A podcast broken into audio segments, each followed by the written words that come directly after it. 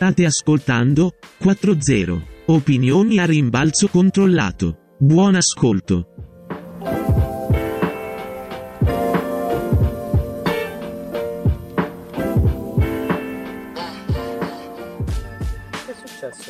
Vale. So, Valerio, abbiamo perso, si è mutato, aspetta.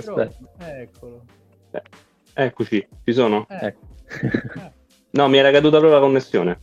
Ah, ok. Una domanda che vorrei fare a Simone, anche a Davide, poi infine vorrei sapere l'opinione di Fabio.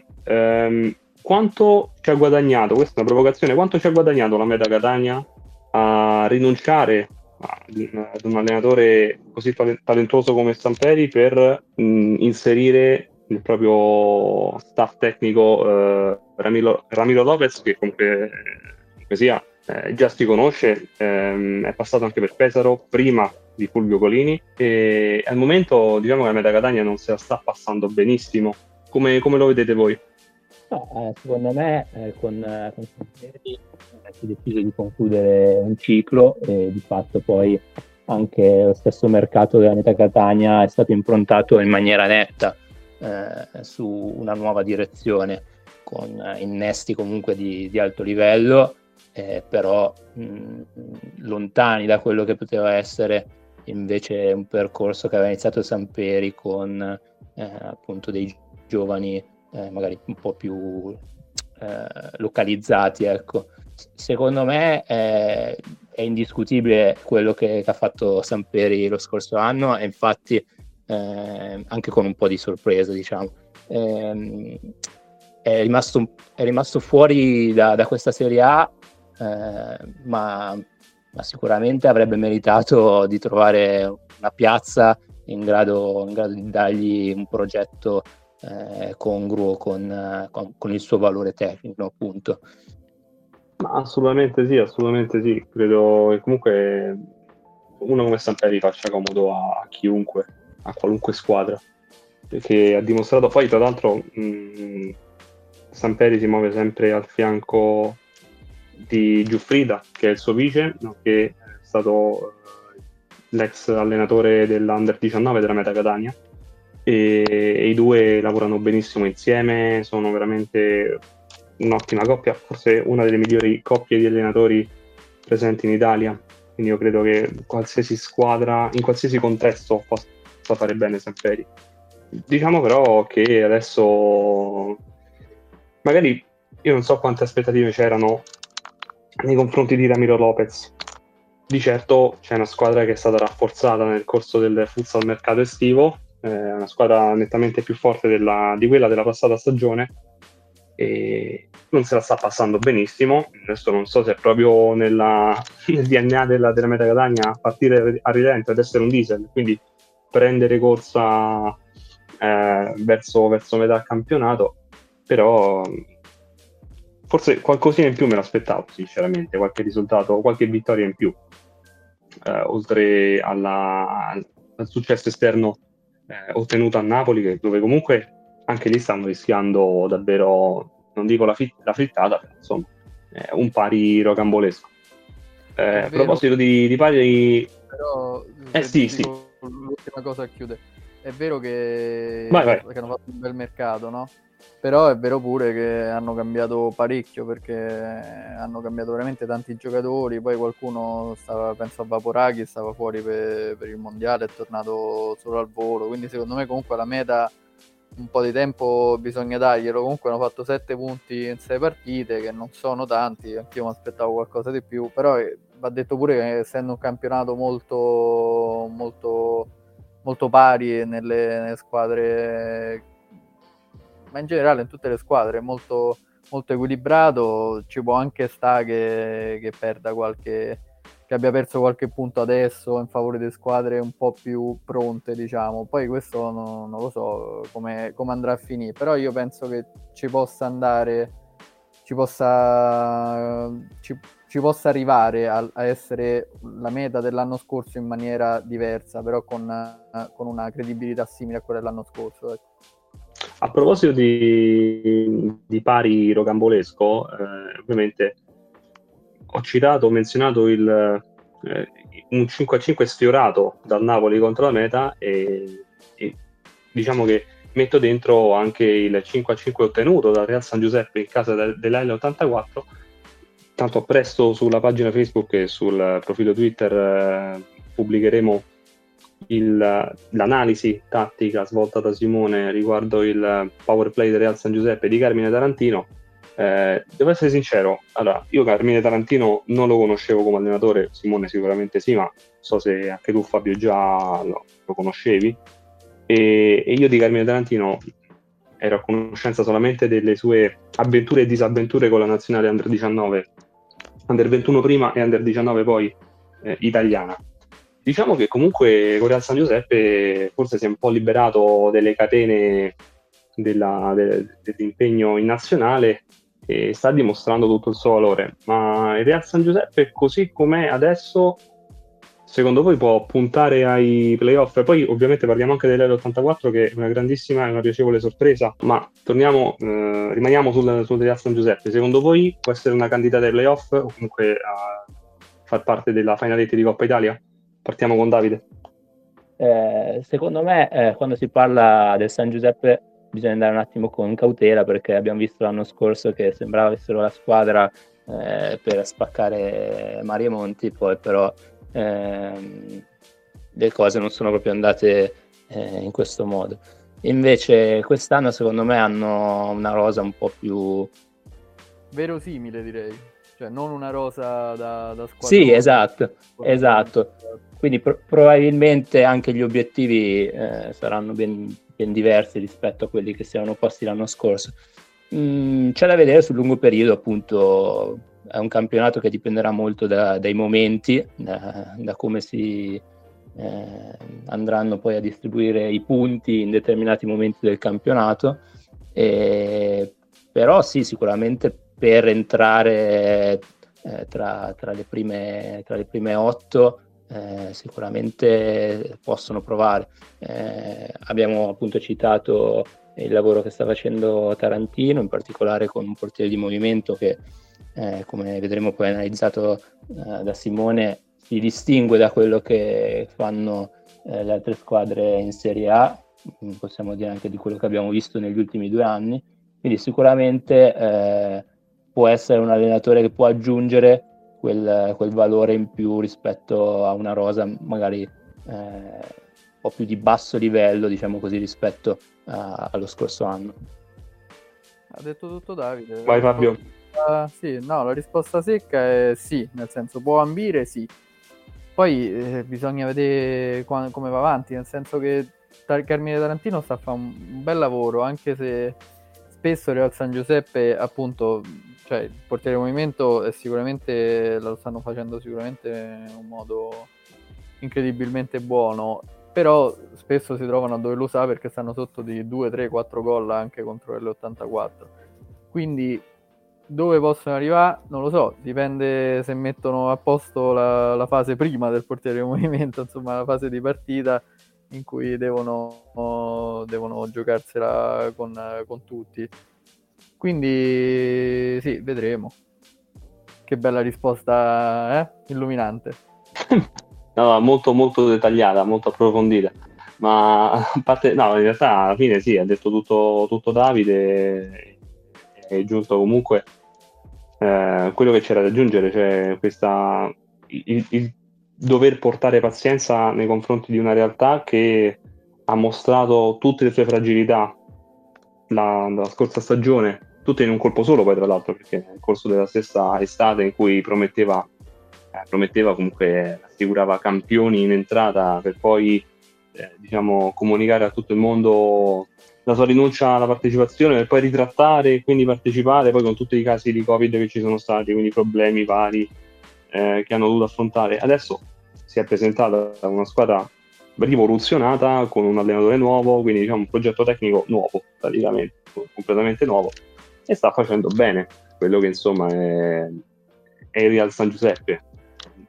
Non si chiede al Real San Giuseppe di competere per il titolo, assolutamente, però per come sta cominciando, più che altro per come sta reagendo a situazioni difficoltose, per esempio il 5-0 contro l'84 o il 3-2 casalingo contro la Ferdi Eboli. Ecco, per la reazione che sta mostrando il club campano, io come candidato ai playoff ce lo inserirei, più che ai playoff, diciamo, alla Final Eight di Coppa Italia, perché poi da quei playoff troppi mesi devono passare, però per la Final Eight di Coppa Italia è possibile, la Final Eight di Coppa Italia, in effetti, perché sì, decisamente è più sul breve, poi contare sul fatto che alcune squadre faticano all'inizio, tipo come è stato il Napoli, per fare un esempio, e magari fa in tempo a sfruttare quest'onda positiva iniziale, diciamo.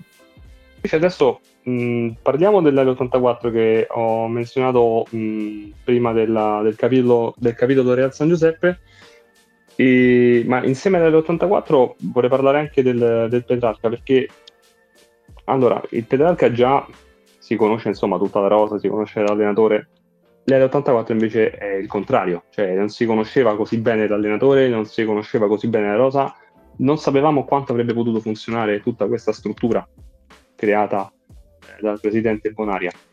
Però io entrambe le realtà le considero delle sorprese di questo inizio stagione, innanzitutto perché il Petrarca non mi aspettava una partenza così fulminea e una fuga in solitaria al vertice, e l'84 invece, nonostante insomma la penalizzazione, ripeto, tutti i problemi che una neopromossa deve affrontare, però ha dimostrato di saper subito padroneggiare il campo sia in casa che in trasferta, contro avversari che comunque in Serie A sono già presenti o che comunque presentano delle individualità conosciute e importanti, tanto in campo quanto in panchina.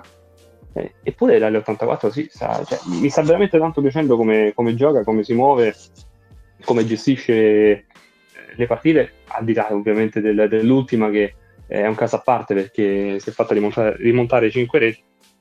Però diciamo che ho buone sensazioni, non so se Davide è dello stesso avviso.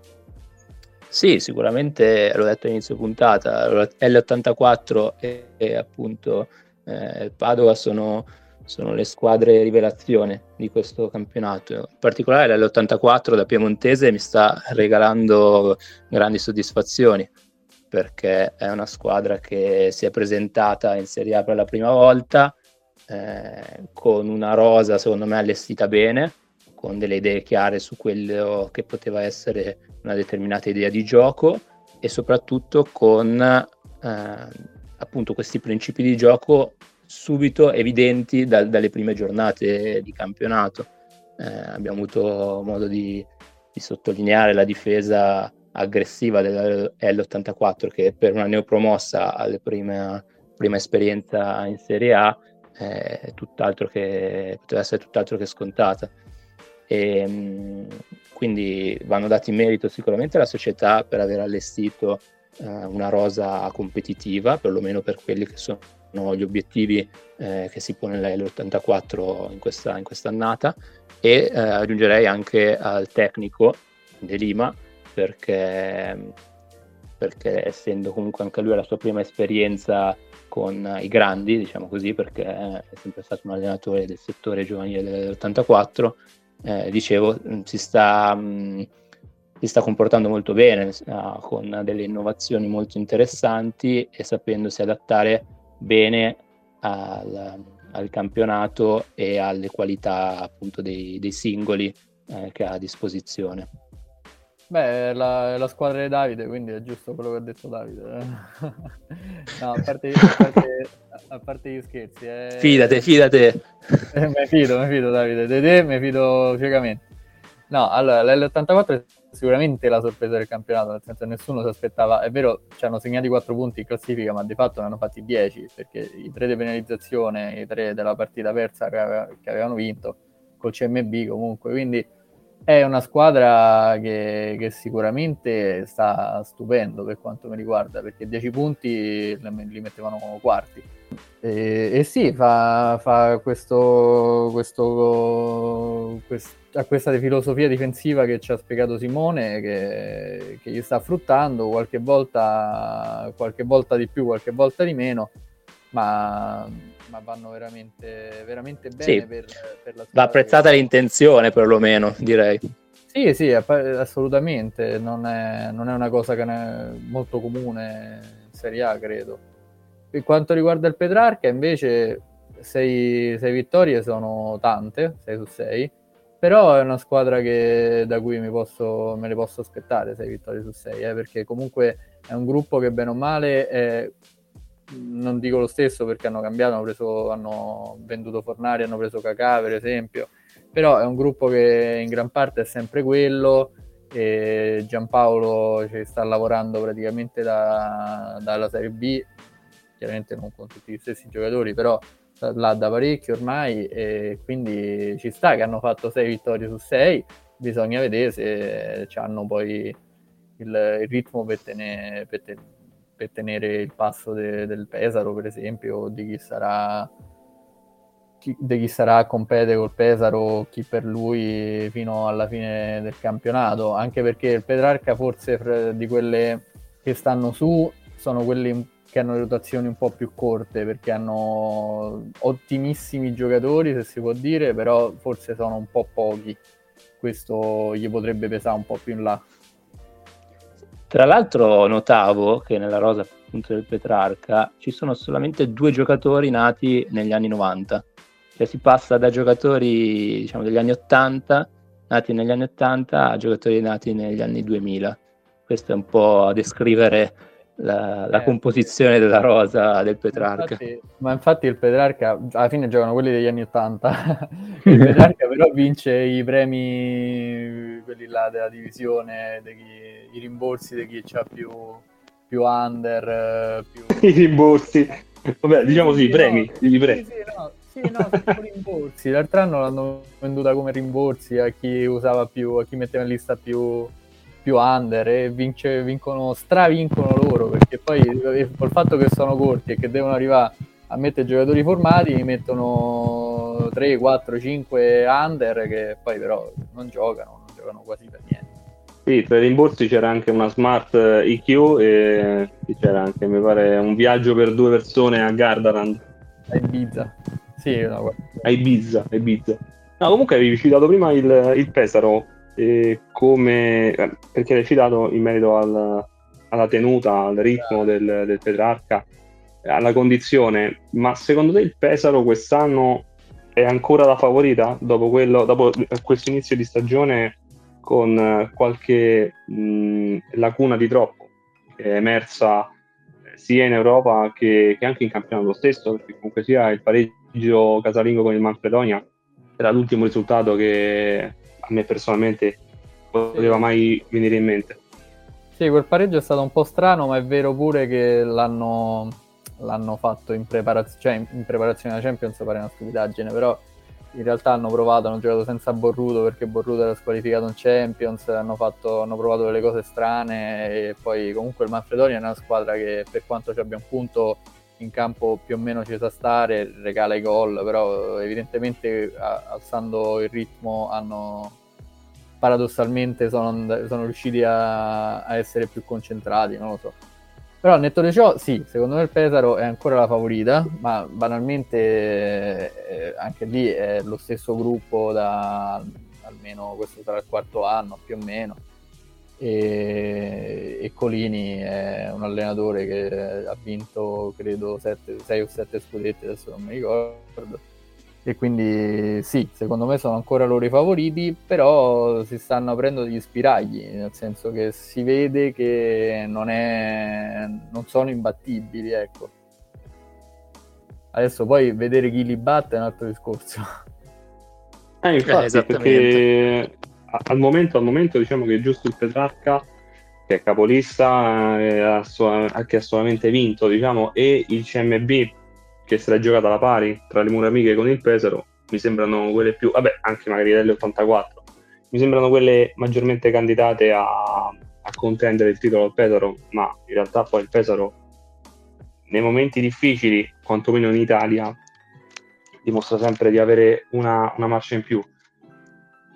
Però adesso chiedo a Davide, visto che trattiamo l'argomento Pesaro, dall'Italia spostiamoci, ecco, usciamo dai nostri confini e parliamo della debacle europea. Io capisco che è un argomento abbastanza delicato, che potrà scatenare le ire dei supporter pesaresi qualora ascoltassero questa puntata. Però il Pesaro è stato...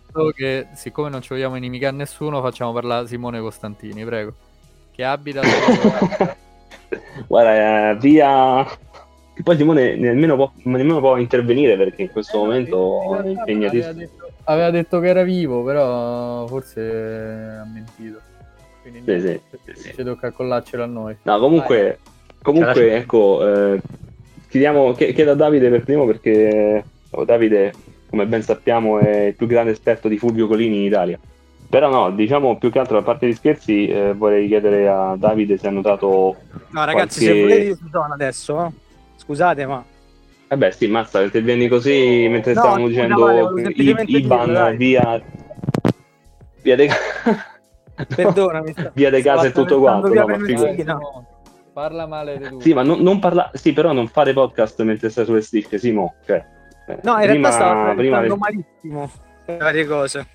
Stai attraversando in scivolamento, come stai attraversando? Esatto, in scivolamento laterale. Esatto.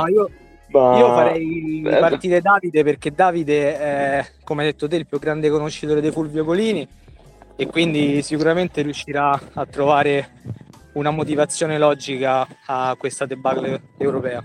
Vai Davide. Assolutamente, vai Davide. Allora, vogliamo fare un'analisi di queste tre partite del Pesaro.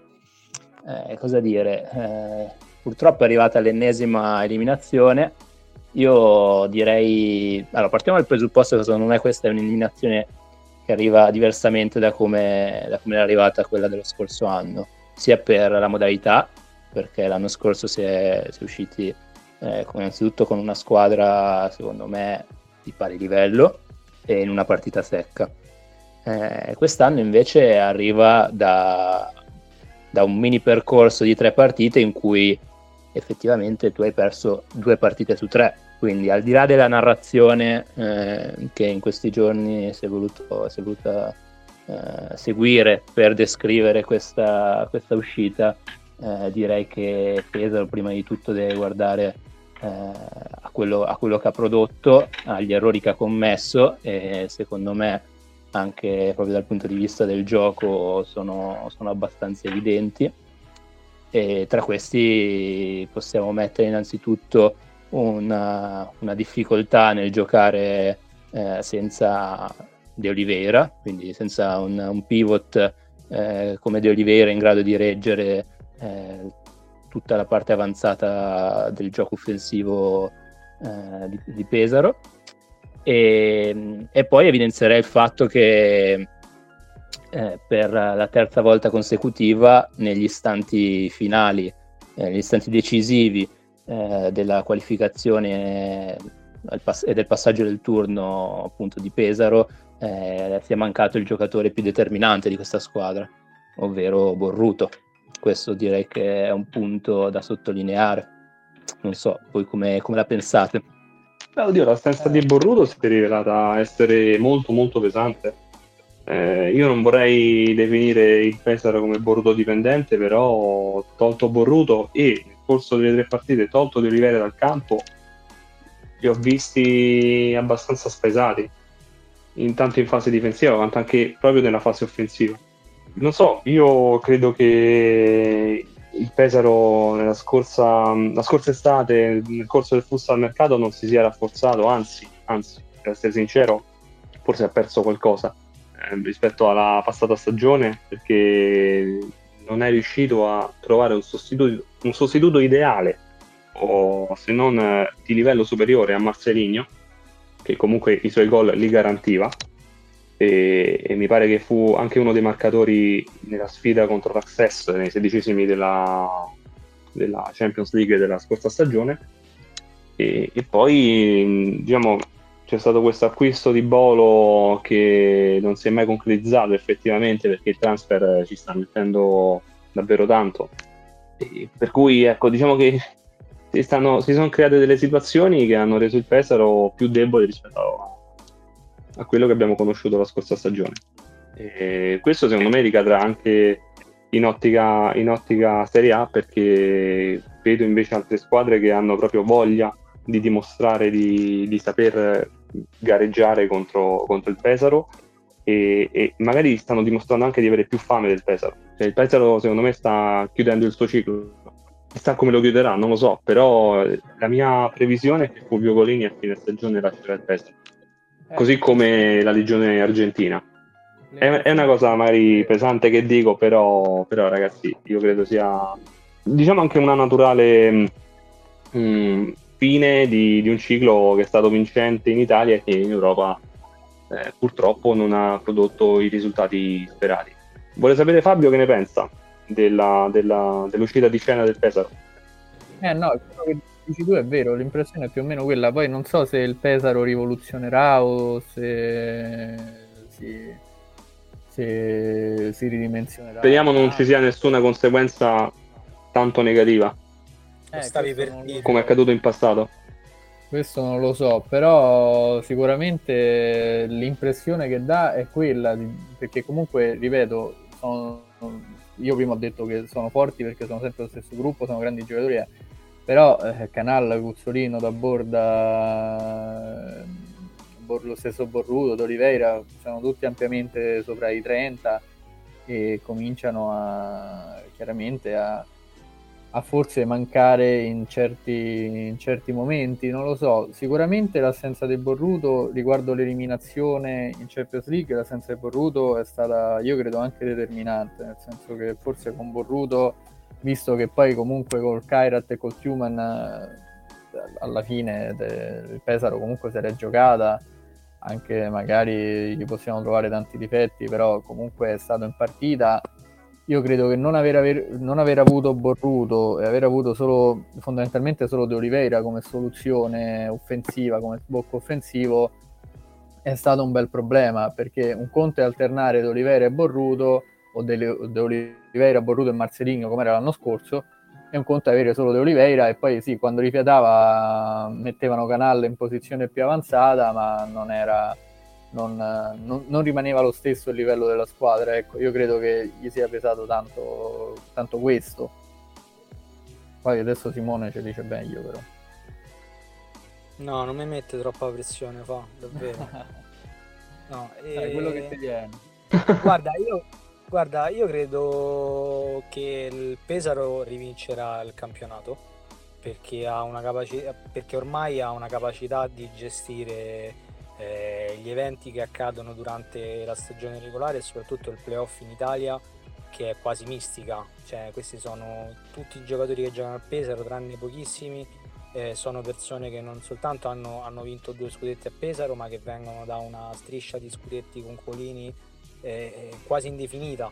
È una dimensione quasi imperiale della squadra di Colini, per cui in qualche modo riusciranno a vincere il campionato, a meno di cose straordinarie, perché tutte quante le squadre tranne forse il Petrarca Padova hanno comunque dimostrato che sono in costruzione, che hanno delle fasi di gioco in cui stanno ancora in difficoltà, che sono comunque sempre dei cantieri aperti, perché in Italia qualsiasi squadra è comunque sempre un cantiere aperto, grazie a questa sorta di mercato che è aperto 365 giorni l'anno e che quindi non dà bene la dimensione del campionato. Ogni allenatore in Italia è sempre costantemente sulla graticola, nel senso che possono bastare 2 partite anche allo stesso Giampaolo per essere messo in discussione, e quindi io credo che il Pesaro sia comunque un passo avanti. Quello che dice Fabio è giustissimo, stiamo comunque parlando di una squadra che all'interno di uno sport normale e di un campionato normale sarebbe a fine ciclo già da un paio d'anni, perché tutti i giocatori principali hanno dai 33, 34, 35 anni in su, e non c'è assolutamente un ricambio generazionale come non c'è nelle altre squadre. Per quanto riguarda il discorso del perché in Europa il Pesaro non riesca, sempre per pochi centimetri, a raggiungere comunque un risultato importante, come diceva dall'altra parte Davide, credo che le 3 mancate qualificazioni alla Final Four o alla Final Eight siano 3 mancate qualificazioni completamente diverse. Nella prima quella avvenuta ad Almati all'ultimo minuto contro il Murcia. C'è la sensazione di un'occasione persa al top del Pesaro, anche senza Cuzzolino, in una situazione però in cui sembra la prima fase del progetto Pesaro, cioè sembrava che fosse necessario con pochissimi ritocchi l'anno dopo arrivare in Final Four. Quella contro l'Access è una partita secca giocata fuori casa contro una squadra molto forte, perché l'Access, anche senza Ortiz, senza Accentievic e Riccardinho, comunque ha dimostrato anche quest'anno di potersela giocare con lo Sporting Lisbona. L'Access dopo il Pesaro non va in Final 8 perché perde di misura a Barcellona. Perché perde a Barcellona. Cioè, l'anno scorso poi è stata una partita veramente durissima quella dell'anno scorso, veramente sembrava quasi un altro sport, molto, molto dura anche dal punto di vista dei contrasti. È stata una partita particolare che tra le altre cose dimostra una cosa che il nostro EMA sostiene sempre, cioè che la formula con gli scontri diretti crea una Champions molto più avvincente, molto più divertente, perché partite di Champions come quelle dell'anno scorso quest'anno probabilmente non ne vedremo più. Ma diciamo che proprio non si sono viste, a dire il vero, forse qualcuna, esatto, perché per il blasone di due squadre ma neanche, esatto, Barcellona-Levante è stata così combattuta. Vabbè, ma perché comunque tutti sapevano che chiunque avrebbe vinto, male che andava, l'altra arrivava seconda, perché la differenza esattamente. Due gironi erano comunque imbarazzante, anche se poi il Levante ha avuto difficoltà anche contro gli ucraini credo fossero la quarta squadra del girone Lituani e Bielorussi. Diciamo che se Barcellona Levante la fa eliminazione diretta è un conto, se la fai che tanto certo, Levante passa lo stesso, sì, assolutamente.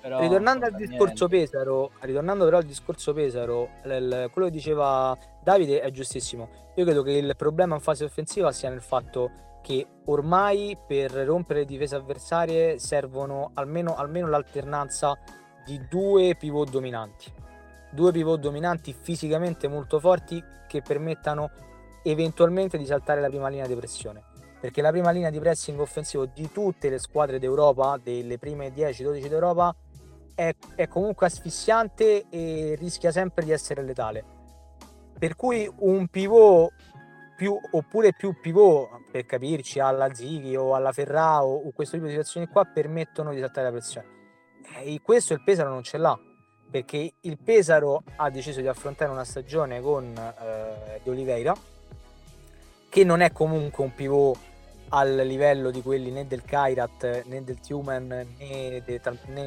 tantomeno del Barcellona, e neanche a quel punto del Levante, e poi non ha alternative, perché lo stesso Borruto, seppur pivot, o seppur può giocare da pivot o più naturale da pivot, in realtà è un falso pivot, cioè un giocatore che ha delle caratteristiche molto peculiari. Non è De Oliveira, non è Marcelino, non è nemmeno Giapaviera o Cimanghigno, è un giocatore completamente diverso. E allora ecco che secondo me, come diceva giustamente Davide, in fase offensiva il Pesaro è andato molto in difficoltà su questo tipo di situazione. Come va molto in difficoltà, secondo me, su un elemento che diventa fondamentale, anzi due elementi che oggi sono fondamentali, che sono stati il portiere di movimento e i calci di piazzati.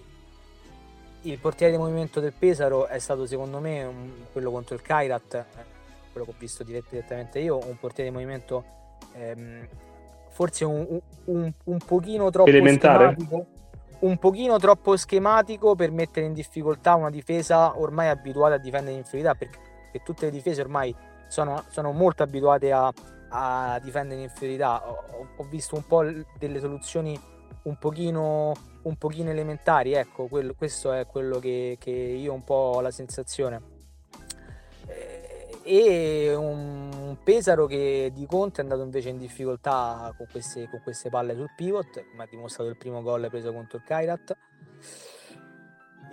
e quindi eccola là che quello che è lo strapotere in realtà su quelli che sono gli elementi in cui il Pesaro si fa forte in Italia, cioè una forte fisicità in pressing, l'uso del pivot e gli stessi calci piazzati, perché Cuzzolino comunque è un giocatore che ha in quelle caratteristiche, le caratteristiche del tiro dalla distanza, e quelle che sono le migliori priorità, eccola là che in Europa invece va in difficoltà, perché gli altri fanno le stesse cose ma le fanno meglio, con più intensità, e probabilmente iniziano a spostarsi un pochettino nel futuro con un ricambio generazionale sicuramente più forte, che invece in Italia non si riesce a fare, ed ecco perché il Pesaro continuerà a vincere lo scudetto, ma probabilmente in Champions sarebbe potuto uscire magari all'Elite Round, o magari sarebbe arrivato pure in Final Four, perché poi è questione di dettagli, Però noi siamo qui, cioè ricordiamo che noi siamo qui a commentare quello che è successo, non i what if, per cui dobbiamo trovare... Non le ipotesi, ecco.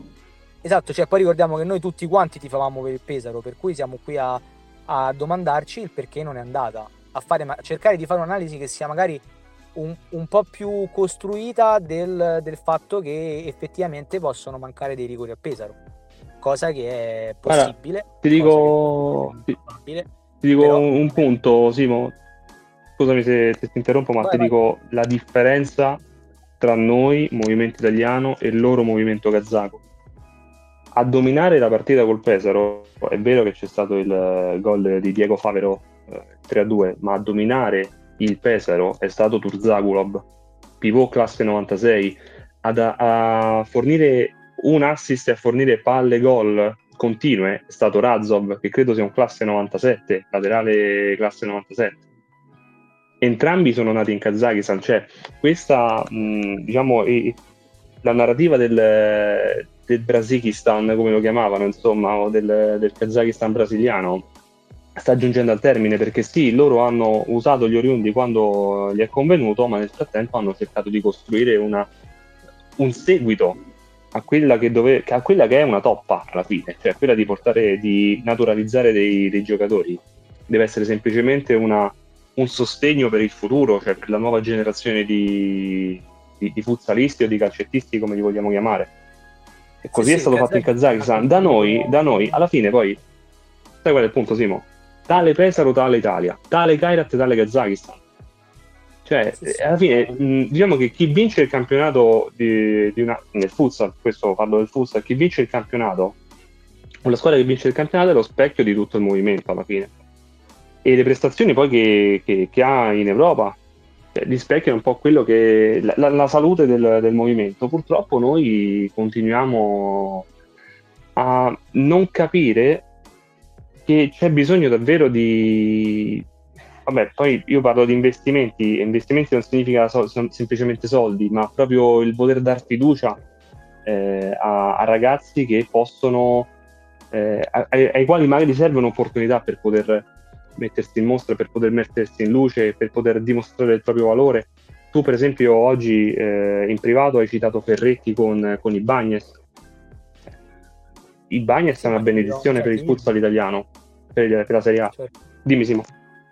No, citavo anche Achilli. No, volevo fare un inciso che in realtà dovrebbe servire un po' da premessa nel discorso sul Pesaro e in generale sul discorso con cui si fanno un po' le analisi delle sconfitte nel futsal italiano. Cioè, se uno cerca di capire i motivi in campo per cui qualcosa non è andato e non è andato in Europa per 3 anni, cioè non è un giudizio definitivo. Cioè, nel senso, dire oggi che forse l'età media del Pesaro o l'età media del calcio a 5 italiano influisce sui risultati europei e a livello internazionale del Pesaro e del futsal italiano non significa dire che Borruto è finito o che Cuzzolino è finito o che Canale è finito. Attenzione, perché sono dei giocatori allucinanti. Assolutamente sì. Assolutamente sì. Si sta semplicemente dicendo che però bisogna dire che essere usciti al main round contro il Pilsen, anche se si è vinto contro il Pilsen, purtroppo è una sconfitta, e quindi se si vuole fare bene al movimento del futsal italiano, secondo me chi commenta il futsal, e attenzione, qui dentro nessuno è meglio di Colini, nessuno sarà mai meglio di Bellarte, però fa bene al movimento che tante persone ne parlino, anche chi non capisce niente come noi, e che magari provi a dire la sua cercando di argomentare, senza sparare veleno e schifo sulle persone, ma semplicemente dicendo che quello che ha visto magari in futuro si può cercare di fare meglio, modificando alcune cose e cercando di andare meglio. Poi nessuno è finito, si sta semplicemente dicendo però perché il Pesaro in Italia domina e in Europa comunque gli manca sempre una lira per fa centesimo per fa una lira, un centesimo per fa una lira, un soldo per fa una lira, va bene, quello che è. Tutti quanti non stanno criticando Colini tranne Fabio. No, anzi io l'ho già detto che secondo me Fabio tifava per la mascotte, comunque tutti tifavamo per il Pesaro, ma lui più precisamente Atomic. Per la mascotte. Atomic è il mio giocatore preferito.